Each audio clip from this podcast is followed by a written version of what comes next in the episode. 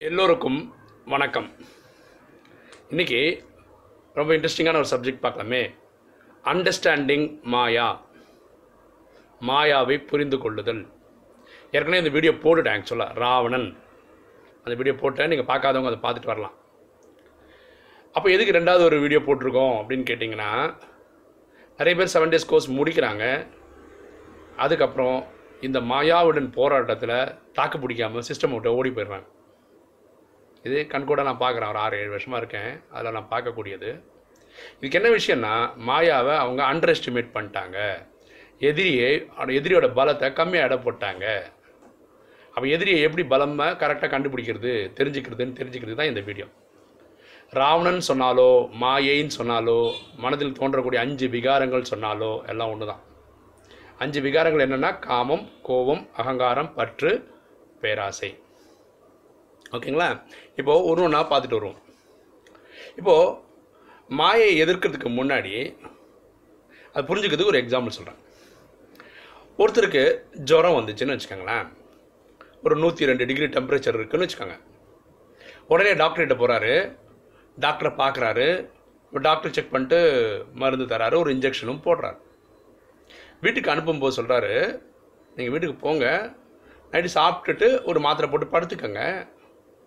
ஆனால் நைட்டு ஒரு பன்னெண்டு மணி ஒரு மணி ஆகும்போது நூற்றி ரெண்டுன்றது நூற்றி அஞ்சு கூட ஆகலாம் பயந்துடாதீங்க அப்போ இனி ஒரு டேப்லெட்டும் போட்டுட்டு தலையில் கொஞ்சம் ஈர துணி வச்சு ஒத்தனை வைங்க.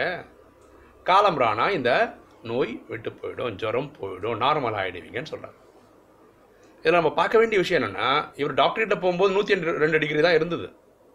ஒரு இன்ஜெக்ஷனும் போட்டிருக்காரு மாத்திரையும் கொடுத்துருக்காரு அப்பவும். வீட்டுக்கு வந்து சாப்பிட்டதுக்கப்புறம் திருப்பி மாத்திரை போடுறாரு அப்புறம் தான் படுக்கிறாரு. ஆனால் நைட்டு அம்மா நூற்றி அஞ்சு ஆகிடுது அதுக்கப்புறம் தான் குறையுது ஆக்சுவலாக இன்ஜெக்ஷன் போடும்போதே குறைஞ்சிருக்கணும்ல. ஏன் அதிகமாக குறையுது? இதில் சயின்ஸை பார்த்தீங்கன்னா உள்ளுக்குள்ள வைரஸ் பாக்டீரியா இதனால தான் அந்த நோய் நோய் வந்ததுன்னு வச்சுக்கோங்களேன். அது வந்து என்ன பண்ணுன்னா ஒரு நூற்றி ரெண்டு டிகிரி டெ டெம்பரேச்சர் ஜுரம் இருக்குன்னா ஒரு ஒரு பரவலாக சும்மா ஒரு ஜுரத்தை உருவாக்கி உட்காந்து உட்காந்துருக்கு அவ்வளோதான் டார்மெண்ட்டாக உட்காந்துருக்குது ஒரு வெடிக்காத எரிமலை உட்காந்துருக்க மாதிரி உட்காந்துருக்குது இந்த நூற்றி ரெண்டு வந்தாவே இது அப்நார்மல் தான். ஏன்னா உடம்போட temperature ninety eight point six தான். நூற்றி ரெண்டுன்றது அப்நார்மல் தான். இதனால தான் நீங்கள் டாக்டர்கிட்ட போனீங்க இன்ஜெக்ஷன் போட்டீங்க. அந்த டாக்டர் கொடுக்குற மருந்து உள்ளே போகும்போது இந்த வைரஸை எதிர்க்க ஆரம்பிக்கிறீங்க. அதுதான் நம்ம ஆன்டிபயோட்டிக்னு ஒன்று உள்ளே கொடுக்குறோம். அப்போ இந்த சண்டை போடும்போது சும்மா அது செத்துறாது இந்த வைரஸ் எல்லாம். வீரியமாக சண்டை போடும் நீயா நானா நீயா நானான்னு பார்த்துடலான்னு சண்டை போட்டுரும். நம்ம உடம்புல ஒயிட் பிளட் காஸ் இருக்குது டபிள்யூபிசி அது நம்மளுடைய சோல்ஜர் உடம்பை பொறுத்த வரைக்கும். அதுவும் சண்டை போடுது. இந்த கிருமிகளோட சண்டை போடுது. அதனால தான் ஜுரம் அதிகமாகுது. ஒரு நூறு நூற்றி அஞ்சு எல்லாம் ஆகுது பார்த்தீங்களா? அது அதிகமாகிறதுக்கு காரணம் அது வீரியமாக சண்டை போடுறதுனால தான். அப்போ நம்ம என்ன பண்ணுறோம் திருப்பி ஒரு மாத்திரையை கொடுத்து காலி பண்ணிடுறோம். கரெக்டாக மொத்தமாக காலி பண்ணுறதுனால தான் காலம்பராம நார்மல் ஆகிடும் இதே தாங்க மாயக்கும் புரியுதுங்களா? நம்ம எல்லாருக்குள்ளேயும் காமம் கோபம் அகங்காரம் பற்று பேராசை இந்த அஞ்சும் வியாதியாக உட்காந்துன்னு இருக்குது. இந்த ராஜயோகம் கற்றுக்கிறதுக்கு வரைக்கும் முன்னாடி கூட யாருக்குமே காமம் கோபம் அகங்காரம் பற்று பேராசை எல்லாம் பிரச்சனைன்னு தெரியவே தெரியாது. இருக்குது எல்லார்கிட்டையும். அதனால் என்ன பிரச்சனை? இருந்துட்டு போட்டுமே நினச்சி நம்ம வாழ்ந்துட்டோம். இது பெரிய குறையா நமக்கு தெரியவே இல்லை. ஆனால் ராஜயோகம் வரும்போது நம்ம மன்மனாபவன்ற அந்த மந்திரம் பண்ணிட்டு இருக்கும்போது தன்னை ஆத்மா நினச்சி பரமாத்மா நினைவு செய்து பாவத்தை அழிச்சிட்டே இருக்கும்போது நம்ம என்ன பண்ணுறோன்னா காமம் வரக்கூடாது கோபம் வரக்கூடாது அகங்காரம் பற்று பேராசிரியர் ஈடுபடக்கூடாது நம்ம நினச்சி இறங்கும்போது இது விஸ்வரூபம் எடுக்குது. புரியுங்களா பாசமே இல்லாதனும் பாசம் வந்துடுது. இது தயவுசெய்து கொஞ்சம் ரொம்ப சீரியஸாக புரிஞ்சுக்கணும். இது புரிஞ்சுக்க முடியாதவங்க இந்த சிஸ்டமில் இருக்கவே முடியாது. ஒரு எக்ஸாம்பிள் புரியுதுங்க. கொஞ்சம் கஷ்டமாக தான் இருக்கும் கேட்குறதுக்கும் இப்போ பாருங்களேன் ஒருத்தர் இங்கே வர்றதுக்கு முன்னாடி ராஜயோகம் கற்றுக்கிறதுக்கு முன்னாடி ஏழு நாள் கோர்ஸ் முடிக்கிறதுக்கு முன்னாடி ரோட்டில் ஒரு பொண்ணு போகுதுன்னு வச்சுக்கோங்களேன். தூ பின்னாடி இருந்து சும்மா வேடிக்கை தான் பார்ப்பாருன்னு வச்சுக்கோங்க இந்த பொண்ணை. இங்கே சிஸ்டமுக்கு வந்தோடனே இதை அழிக்கிறதுக்காக இந்த மாதிரி எண்ணங்கள் வராமல் இருக்கிறதுக்காக முயற்சி பண்ணும்போது என்ன ஆகும் ஆக்சுவலாக அங்கே அட்லீஸ்ட் தூரத்தில் போன பொண்ணை பார்த்து தான் இருந்தார். இங்கே க கைத்தட்டி கூப்பிடுவார். அங்கே கைத்தட்டி கூப்பிட்டு வராதா இங்கே கைப்பிடிச்சி இழுப்பார். அங்கே கைப்பிடிச்சி இழுப்பாருன்னா இங்கே தப்பே பண்ணுவார். அதேமாதிரி ஒருத்தர் கோவப்படுறாருன்னு வச்சுக்கோங்களேன். இங்கே வரதுக்கு முன்னாடி கோவம் தான் படுவார்னு வச்சுக்கோங்க. அந்த கோவப்படும் போது இவர் பேசவே மாட்டார்னு வச்சுக்கோங்க. அமைதியாக இருப்பார். அந்த சீனை விட்டு நவுந்து போயிடுவார். அதான் அவனோட குணம்னு வச்சுக்கோங்க. இங்கே வந்து அந்த- அந்த இது கூட வரக்கூடாதுன்னு கோவத்துக்காக அவர் முயற்சி பண்ணாருன்னு வச்சுக்கோங்களேன். கோவத்தில் திட்டிடுவார். திட்டினதே கிடையாது. ஆனால் இப்போ திட்டுவார். முன்னாடி கோவத்துக்கு திட்டுவாருன்னு வச்சுக்கோங்க. நான் சொல்லி ஏழு நாள் கோவத்துக்கு முன்னாடி. இங்கே வந்தால் அடிக்க ஆரம்பிப்பார். முன்னாடி கோவம் வந்து அடிச்சிடுவாரா இருந்தால் இங்கே வந்தால் கொலையை பண்ணும் ஏன்? அந்த நூற்றி ரெண்டு நூற்றி அஞ்சு ஆகி அப்புறம் தான் நைன்டி எயிட் பாயிண்ட் சிக்ஸ்க்கு வரும்ன்ற மாதிரி இந்த விகாரங்கள் பொங்கி வரும். அது அப்புறம்தான் செட்டில் ஆகும். இந்த விஷயம் தெரியாதவர்கள் இந்த விஷயம் புரிஞ்சுக்காதவர்கள் இந்த சிஸ்டமில் இருக்க மாட்டாங்க ஓடி போயிடுவாங்க. ஏன் தெரியுமா? அவனா என்ன சொல்லுவான்? நான் வர்றதுக்கு முன்னாடி கோவம் லைட்டாக தான் சார் இருந்தது. ஆனால் ராஜயோகம் வந்தோடனே எனக்கு கோவம் அதிகமாகுது. அப்போது என்ன நடக்கணுமோ அதுக்கு ஆப்போசிட்டாக நடக்குது. ஏன்னா ஆரம்பம் இப்படி தான் நடக்கும். அப்போது அவங்க குழம்பி போயிடுவாங்க. வெளியிலே சொல்ல மாட்டாங்க. ஒரு பொண்ணை கைப்பிடிச்சி இருக்கிறான் வெளியே வந்து சொல்லுவாங்களா யாராவது? சொல்ல மாட்டாங்க. அப்போ எல்லாமே தனக்குள்ளேயே வச்சுப்பாங்க. ஒரு பயம் வந்துடும் ஐயோ நான் முன்னாடி இதோட நல்லவனாக தான் இருந்தேன். இவ்வளோ மோசம்லாம் கிடையாது. ஆனால் இங்கே வந்து தான் நான் மோசமாயிட்டேன். நான் இந்த சிஸ்டம்லேயே இருக்க மாட்டேன்ப்பா சாமின்னு கிளம்பி போயிடுறாங்க. புரிஞ்சுக்கோங்க. எப்படின்னா இனி ஒரு எக்ஸாம்பிள் சொல்கிறேன் புரியறதுக்காக. நம்ம வீட்டு பக்கத்தில் இப்போ நம்ம ஒரு ஆஃபீஸராக ஒர்க் பண்ணுறோன்னு வச்சுக்கோங்களேன் நமக்கு நல்ல கை நிறைய சம்பளம் வருதுன்னு வச்சுப்போம். பக்கத்தில் வந்து ஒரு சாதாரண ஒரு எம்ப்ளாயி ஒரு கவர்மெண்ட் ஸ்டாஃப் சாதாரண ரொம்ப சம்பளம்லாம் கிடையாது. அவர் வந்து தங்குறாருன்னு வச்சுக்கோங்க. அவர் என்ன பண்ணுறாருன்னா அவர் பழப்பு ஓட்டுறதுக்காக லஞ்செல்லாம் வாங்குறாருன்னு வச்சுப்போம் ஒரு எக்ஸாம்பிள் நம்ம கண்ணு முன்னாடியே பார்த்தீங்கன்னா ஒரு பைக் வாங்குவார் கார் வாங்குவார் ஒரு ஃப்ளாட்டு கட்டுவார். ஏன்னா காசு வருது. அபரிதமாக வருது. ஏன்னா எதுக்குமே அக்கௌண்டபிள் மணி கிடையாது. இதை பார்த்து நீங்கள் ரொம்ப வேதனைப்படுறீங்கன்னு வச்சுக்கோங்க. நீங்கள் நேர்மையாக உழைக்கிறீங்க கஷ்டப்பட்டு சம்பாதி ஆனால் உங்ககிட்ட காசு இல்லை. ஆனால் அவன் வந்து சம்பளத்தோட கிம்பளமாக நிறைய சம்பாதிக்கிறான். அப்போ நீங்கள் என்ன பண்ணுற ஒரு மொட்டை கட்ஜா செய்தி போடுறீங்கன்னு வச்சுக்கோங்களேன். இந்த மாதிரி லஞ்சம் வாங்குறாருன்னு. உடனே போலீஸ் வந்து அவரை அரெஸ்ட் பண்ணிடுது.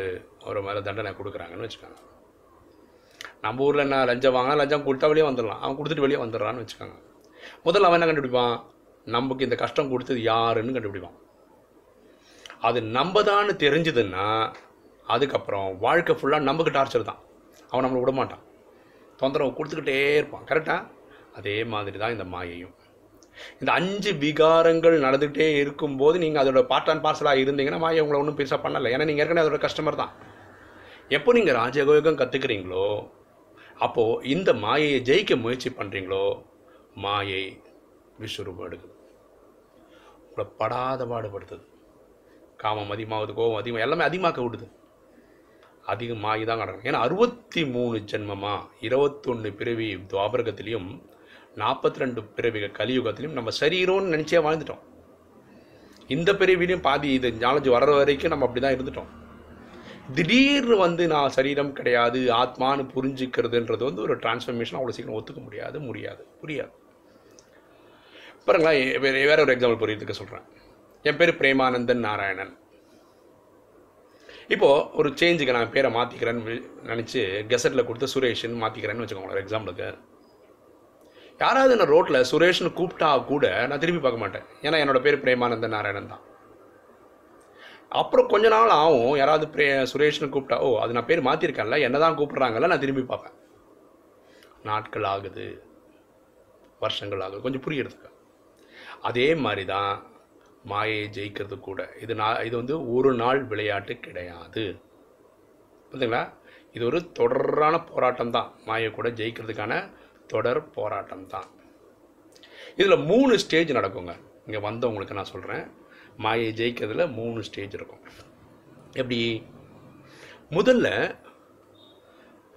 எப்போ இந்த இது வருதுன்னே தெரியாது. மாயையுடைய பிரச்சனை எப்போ வருதுன்னே தெரியாது. டெஸ்ட் பேப்பர் எப்போ வருதுன்னே தெரியாது. காமத்தில் எப்போ வருது கோவத்தில் எப்போ வருதுன்னு தெரியவே தெரியாது. நம்ம நிறைய டைம் தோற்றுருவோம் தோத்ததுக்கு அப்புறம் தான் தெரியும் நான் தோத்துட்டேன். இது ஃபஸ்ட்டு ஸ்டேஜ் மாயையோட டெஸ்ட் பேப்பர் ஸ்கூலுக்கும் இந்த ராஜயோகத்துக்கும் ஒரே டிஃப்ரென்ஸ் இருந்தாங்க ஸ்கூலில் தேரியில் நீங்கள் மார்க்கே வாங்க முடியாது. நூற்றுக்கு நூறு வாங்குறது கஷ்டம். ப்ராக்டிக்கலில் பார்த்தீங்கன்னா ஸ்கூலில் பார்த்தீங்கன்னா ஃபிசிக்ஸ் கெமிஸ்ட்ரி லேபெல்லாம் இருக்கு இல்லையா? அதில் நூற்றுக்கு நூறு மார்க் போட்டு கொடுத்துருவாங்க ஸ்கூலில் அங்கே ப்ராக்டிக்கல் ஈஸி தியரி கஷ்டம்.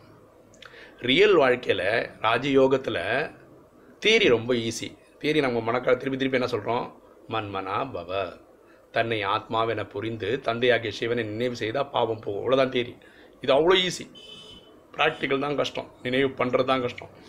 எப்படி தன்னை ஆத்மான்னு புரிஞ்சு பரமாத்மா நினைவு செய்யணும்? ஆனால் வேறு எங்கேயும் நினைவு போகக்கூடாது. அது கஷ்டம். மாயை ஜெயிக்கிறது கஷ்டம். புரியுதுங்களா? இந்த ப்ராப்ளம் இருக்குது ஸோ இந்த ஃபஸ்ட்டு ஸ்டேஜ் சொன்னோம் இல்லையா? என்னது? மாயை வரும் தோக்கடிக்குன்றது அதான் ஃபஸ்ட்டு ஸ்டேஜ் ஒவ்வொருத்தருக்கும். செகண்ட் ஸ்டேஜ் என்னென்னா மாயை வரப்போகுதுன்னு உங்களுக்கு அறிகுறி தெரியும். ஆனால் ஜெயிப்பீங்களா தோப்பீங்களான்றது இப்போ தெரியாது. சில டைம் ஜெயிப்பீங்க சில டைம் தோப்பீங்க. இது ரெண்டாவது ஸ்டேஜ் மூணாவது ஸ்டேஜு அவங்களுக்கு மாயன்றது வரவே வராது. ரொம்ப தூரத்துலேருந்து பார்த்துட்டு நம்மளை டிஸ்டர்பே பண்ணாது. இது ராஜயோகம் ப்ராக்டிஸ் பண்ணுற ஒவ்வொருத்தருக்கும் அவங்கவுங்களுக்கே தெரியும். ஆரம்பித்தவங்களுக்கு மேபி இப்போ தெரியாது. கொஞ்ச நாள் சிஸ்டம்குள்ளே வந்துட்டிங்கன்னா உங்களுக்கே தெரியும். சில பேர் சொல்லுவாங்க நான் ஃபஸ்ட் ஸ்டேஜில் தான் இருக்கேன். சில பேர் சொல்லுவாங்க நான் செகண்ட் ஸ்டேஜில் இருக்கேன். சில பேர் சொல்லுவாங்க நான் செகண்டுக்கும் தேர்டுக்கும் நடுவில் இருக்கேன். சில டைம் தேர்டு மாதிரி இருக்கேன் சில டைம் செகண்ட் மாதிரி இருக்கேன்னு சொல்கிறாங்க இது அனுபவத்தில் வரும். சரிங்களா? இந்த இந்த பக இந்த பாட்டு பாடுறோம் இல்லையா? இந்த கண்ணதாசனோட பாட்டு இருக்கு இல்லையா? பரமசிவன் கழுத்திலிருந்து பாம்பு கேட்டது கருடா சௌக்கியமா? கருடா என்ன சொல்லுது இருக்கும் இடத்தில் இருந்து கொண்டால் எல்லாம் சௌக்கியமே. ஒரு ஒரிஜினல் ராய் பாட்டு எப்படி தம்மா இருக்கணும்? பரமசிவன் நினைவிலிருந்து தந்தையின் நினைவிலிருந்து ஆத்மா கேட்டது மாயா சௌக்கியமா? ஓகே அவள் மாயா சொல்லுது தந்தையின் நினைவில் இருந்து கொண்டால் எல்லாம் சௌக்கியமே. ஓகேங்களா இந்த கலிகாலத்தில் மாயை சர்வசக்திவான் தான் தந்தை சிவன் எப்படி சர்வசக்திவானோ மாயையும் சர்வசக்திவான். இதை ஃபஸ்ட்டு நம்ம அக்செப்ட் பண்ணிக்கணும்.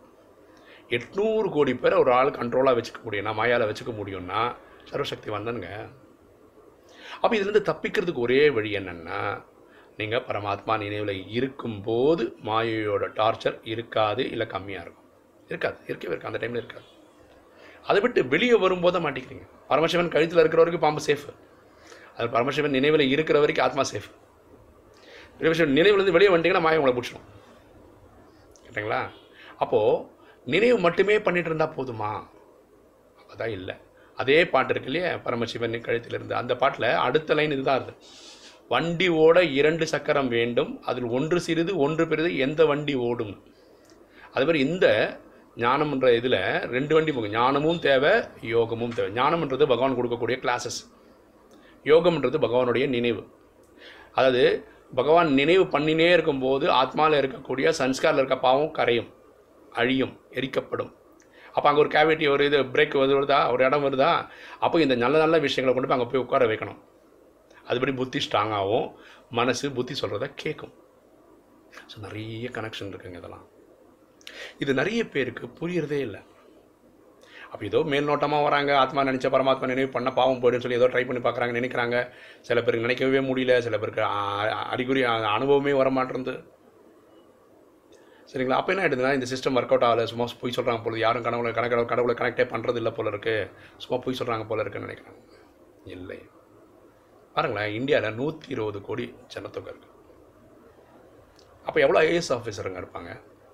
எனக்கு கரெக்டாக தெரியல. ஒரு ஒரு லட்சம் பேர் இருக்கான்னு வச்சுக்கோங்களேன். ஒரு பர்சன்ட் கூட கிடையாதுங்க இந்தியன் பாப்புலேஷனில் ஒரு பர்சன்ட் கூட கிடையாது. அப்போது ஒரு ஐஏஎஸ் ஆஃபீஸர் ஆகிறதுன்ற சாதாரண விஷயம் கிடையாது. எவ்வளோ பாராட்டுறோம். அதே மாதிரி எட்நூறு கோடி ஜனத்தொகையில் முப்பத்தி மூணு கோடி பேர் தான் சொர்க்கத்துக்கு போகிறாங்கன்னா அது அஞ்சு பர்சன்ட் கூட கிடையாது. அப்போ அவங்க எவ்வளோ பெரிய பிரச்சனையை எவ்வளோ பெரிய இதை சமாளிச்சுட்டு ஜெயிச்சிருப்பாங்கன்னு யோசிச்சு பாருங்கள் மாயையை ஜெயிக்கிறதுன்றது வந்து ஒரு எவ்வளோ சாதாரண விஷயம் கிடையாது. புரியுங்களா அதனால இங்கே மாயை பற்றி கவலைப்படாதீங்க ஆக்சுவலாக ஒரு விஷயம் என்னென்னா தோற்றாலும் என்னங்க இனி ஒரு அடி எழுந்து நிற்கணும் அவ்வளோதாங்க பரமாத்மாட்ட சொல்லுங்கள் இந்த காம் காமத்தில் தோத்துட்டேன் அகங்காரத்தில் தோத்துட்டேன் அஞ்சு விகாரத்தில் மாறி மாறி தோத்துட்டேன் சொல்லி சொல்லி நினைவு சொல்லி சொல்லிவிட்டு திருப்பி புதுசாக முயற்சி பண்ணிட்டே இருங்க. முப்பத்தாறு வரைக்கும் டைம் இருக்குல்லங்க. பண்ணிட்டு பாஸ் ஆகிட்டு போக தானே போகிறோம் ஓகேங்களா? சாட்சாத் கடவுள் கூடயே இருக்கிறோம் எப்படிங்க தூக்க முடியும்? சரிங்களா மாயை அதோட விளையாட்டு விளையாடுது. நமக்கு உற்றார் உட உ- உறுதுணையாக பரமாத்மா சிவன் இருக்கிறாரு. அப்புறம் என்ன பிரச்சனை? புரியுதுங்களா? இதுக்கு தான் மார்க்கண்டேயன் கதை இருக்கு. அதுவும் கதை தான் நடக்கலை. மார்க்கண்டேயனை யமன் வந்து அவன் பதினாறு வயசு தூக்கிடுவான். யமன் தேட தேட தேட தத்தினே வரும்போது என்ன பண்ணுறான் நேராக போய் சிவலிங்கத்தை போய் கட்டி பிடிச்சி உட்காந்துக்கிறான். அது சிவன்கிட்ட சரண்டர் ஆகிடலாம் இது ஒரிஜினல் கதை என்ன? மாயே நம்மளை தரத்தின்னு வருது. நம்ம சிவனுடைய அரவணைப்பில் இருந்தோம்னு வச்சுக்கோங்களேன். அங்கே நீங்கள் பார்த்தீங்கன்னா அந்த தெரியும். சிவலிங்கத்து மேலேயே அந்த அந்த கழுத்தில் அந்த கயிறு போட்டுட்டே இருப்பார். யமதர்மம். யமதர்மன்னு சிவன் அழித்த மாதிரி சொல்கிறாங்க ஓகேங்களா அதுதான் உண்மை. நம்ம பரமாத்மாவோட அரவணைப்பில் இருந்தோம்னா நம்ம உள்ளுக்குள்ளே இருக்கிற இந்த அஞ்சு விகாரங்கள் என்ற இந்த குப்பையை பரமாத்மா எரிச்சிடுவார் நம்ம ஜெயிச்சிடுவோம். ஓகேங்களா? எவ்வளோ டீட்டெயிலான டீப்பான விஷயம் பாருங்களேன். மாயை பற்றி ஓகே. இப்போது நம்ம மாயையை ஜெயிச்சிட்டோம் அப்படின்னு எப்படி கண்டுபிடிக்கலாம்னா வேற ஒரு வழி என்ன இருக்குன்னா இப்போது கலைகள் எப்படின்னா பதினாறு இருக்கும். சத்தியகுத்திலையும் திரேதாயகத்திலையும் இல்லையா? பதினாறுலேருந்து ஆரம்பிக்குது. பதினாறு சத்தியகம் முடியும். இது ஏற்கனவே நிறைய வீடியோவில் சொல்லிட்டேன். இருந்தாலும் திரும்பி ஃபாஸ்ட்டாக சொல்கிறேன் சத்தியகத்தில் பதினாறுலேருந்து பதினாலாகும் திரேதாவில் பதினாலுலேருந்து பன்னெண்டாகும் தாபரத்தில் பன்னெண்டுலேருந்து எட்டாகும் கலியில் எட்டுலேருந்து ஒன்றுக்கிட்ட வந்துடும் இந்த யோகா பண்ணும்போது கலை கூடிக்கிட்டே வரும். எப்போது நம்மளோட ஆத்மாவின் கலை பன்னெண்டு டச் ஆகுதோ பன்னெண்டு பதிமூணு அந்த இடத்துல டச் ஆகிடுச்சுனாவே நினைவின் மூலமாக பண்ணி பூசை பாயசாயிட்டோம்னா அப்போ என்னாச்சு நம்ம திரேதாயுகத்துக்கு வந்துட்டோம்னு அர்த்தம். திரேதாயுகத்தில் என்ன இல்லை? மாயே கிடையாது. அப்போது இங்கேயே நீங்கள் அஞ்சு விகாரத்தில் மாட்டிக்க மாட்டீங்க. மாயை உங்களை ஒன்றுமே பண்ணாது. ஆனால் ஒன்றுலேருந்து பன்னெண்டு வரைக்கும் போனோம் இல்லைங்க ஓகே இப்போ எட்டை கிராஸ் பண்ணோன்னாவே நீங்கள் கலியுகத்தை தாண்டுறதுக்கே ஒன்றுலேருந்து எட்டு கலை போகிறதுக்கே நீங்கள் படாதுபாடு பண்ணணும் நினைவில் உட்காந்து ஏன்னா மாயை உச்சக்கட்டத்தில் விளையாடி நடக்கும் உங்ககிட்ட. எட்டை தாண்டிட்டிங்கனாவே ஏன்னா எட்டுலேருந்து பன்னெண்டுன்றது வந்து துவாபரிகத்தோட அது ஒரு மாதிரி ஸ்டேஜாக இருக்கும். அதாவது ரெண்டாவது ஸ்டேஜ்னு வச்சுக்கோங்களேன். மாயை வர்றது போகிறதெல்லாம் தெரியிற ஸ்டேஜ் ஆகிடும் துவாபரிகத்துக்கு வர மாதிரி இருந்தால் அங்கேயும் நல்லா நினைவு பண்ணி நினைவு பண்ணி நினைவு பண்ணி ஆத்மாவோட ஸ்டேஜை வந்து பன்னெண்டுக்கு மேலே கூட்டிகிட்டு போயிட்டீங்கன்னு வச்சுக்கோங்க. இங்கேயே நீங்கள் மாயையை அனுபவம் பண்ண மாட்டீங்க. காமம் கோபம் அகங்காரம் பற்று பேராசை உங்ககிட்ட இருக்கவே இருக்காது. பதினஞ்சுலேருந்து பதினாறு ஆயிடுச்சுன்னு வச்சுக்கோங்க. கர்மாத்தியத்தை ஆயிடுவீங்க. அதாவது இங்கேயே சரீரம் விட்டுடுவோம். நம்ம போய் ஃபரிஸ்தாவா இப்போது இந்த பெரியவர் இருக்கார் இல்லையா? லேக்ராஜ் பெரியவர் இருக்கார் இல்லையா? பிரம்மா இருக்கார் இல்லையா? அவ்வக்த பிரம்மா அவ- இப்போ சுட்ச முதல்ல அவர் கூட போய் நீங்கள் உட்காந்துக்கலாம் நீங்கள் ஒம்பது லட்சத்துலேயும் முதல் நாள்லேருந்தே நடிக்க வரலாம். அவர் ஒரே ஒரு பாயிண்ட் சொல்லிக்கிட்டு நான் அதை முடிச்சுக்கிறேன். இந்த வீடியோ தான் இருக்கிறதுலே ரொம்ப பெருசாக போகுது. பதினேழு நிமிஷம் ஓடிச்சு. அதாவது ஒம்பது லட்சம் பேரில் இருக்க காம்படிஷன் இல்லவே இல்லைங்க அங்கே. இந்த முப்பத்தி மூணு போட்டிக்கு தாங்க காம்படிஷன் மக்கள் நிறைய பேர் நினைக்கிறாங்க ஜெயிக்க முடியாது வர முடியாதுன்னு நினைக்கிறாங்க. ஆக்சுவலாக அங்கே காம்படிஷனே கிடையாது? பாருங்க ரியல் எஸ்டேட் பண்ணுறாங்க சின்ன சின்ன ரெண்டு வீடு சின்ன வீடு புரோக்கர்ஸ்க்கு இருக்காங்கல்ல அது நிறைய பேர் இருப்பாங்க. ஆனால் ரெண்டு கோடி மூணு கோடி ப்ராப்பர்ட்டியை முடிக்கிறது யார்? ஏதோ ஒருத்தன் ரெண்டு பேர் பேசிவாங்க முடிச்சுருவாங்க. அது ஒரு பிஸ்னஸ் வந்ததுனே தெரியாது முடிச்சுருவாங்க. அதே மாதிரி தான் ஒம்பது லட்சம் பேர் போகிறவங்கள வந்து அங்கே காம்படிஷனே கிடையாது. நிறைய பேர் என்ன நினைக்கிறாங்க எனக்கு மோட்சம் தான் போகணுன்றாங்க பிறக்கவே கூடாதுன்னு நினைக்கிறாங்க. அதனால் திரேதாக்குதோட கடைசி பிறவிக்கு வராங்க அப்படின்னா என்ன அர்த்தம்? ரெண்டாயிரத்தி ஐநூறு வருஷம் சொர்க்கம். அதில் ரெண்டாயிரத்தி நாலு வருஷம் வீட்டில் சாந்தி தாமத்தில் உட்காந்துக்கிறாங்க கடைசி ஒரு பிறவிக்கு வந்துட்டு போயிடுறாங்க.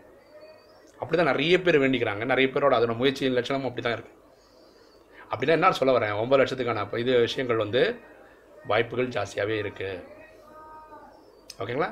உங்களுக்கு இந்த வீடியோ பிடிச்சிருக்கும்னு நினைக்கிறேன். பிடிச்சிருக்கவங்க சப்ஸ்கிரைப் பண்ணுங்கள் லைக் பண்ணுங்கள் ஷேர் பண்ணுங்கள் தேங்க்யூ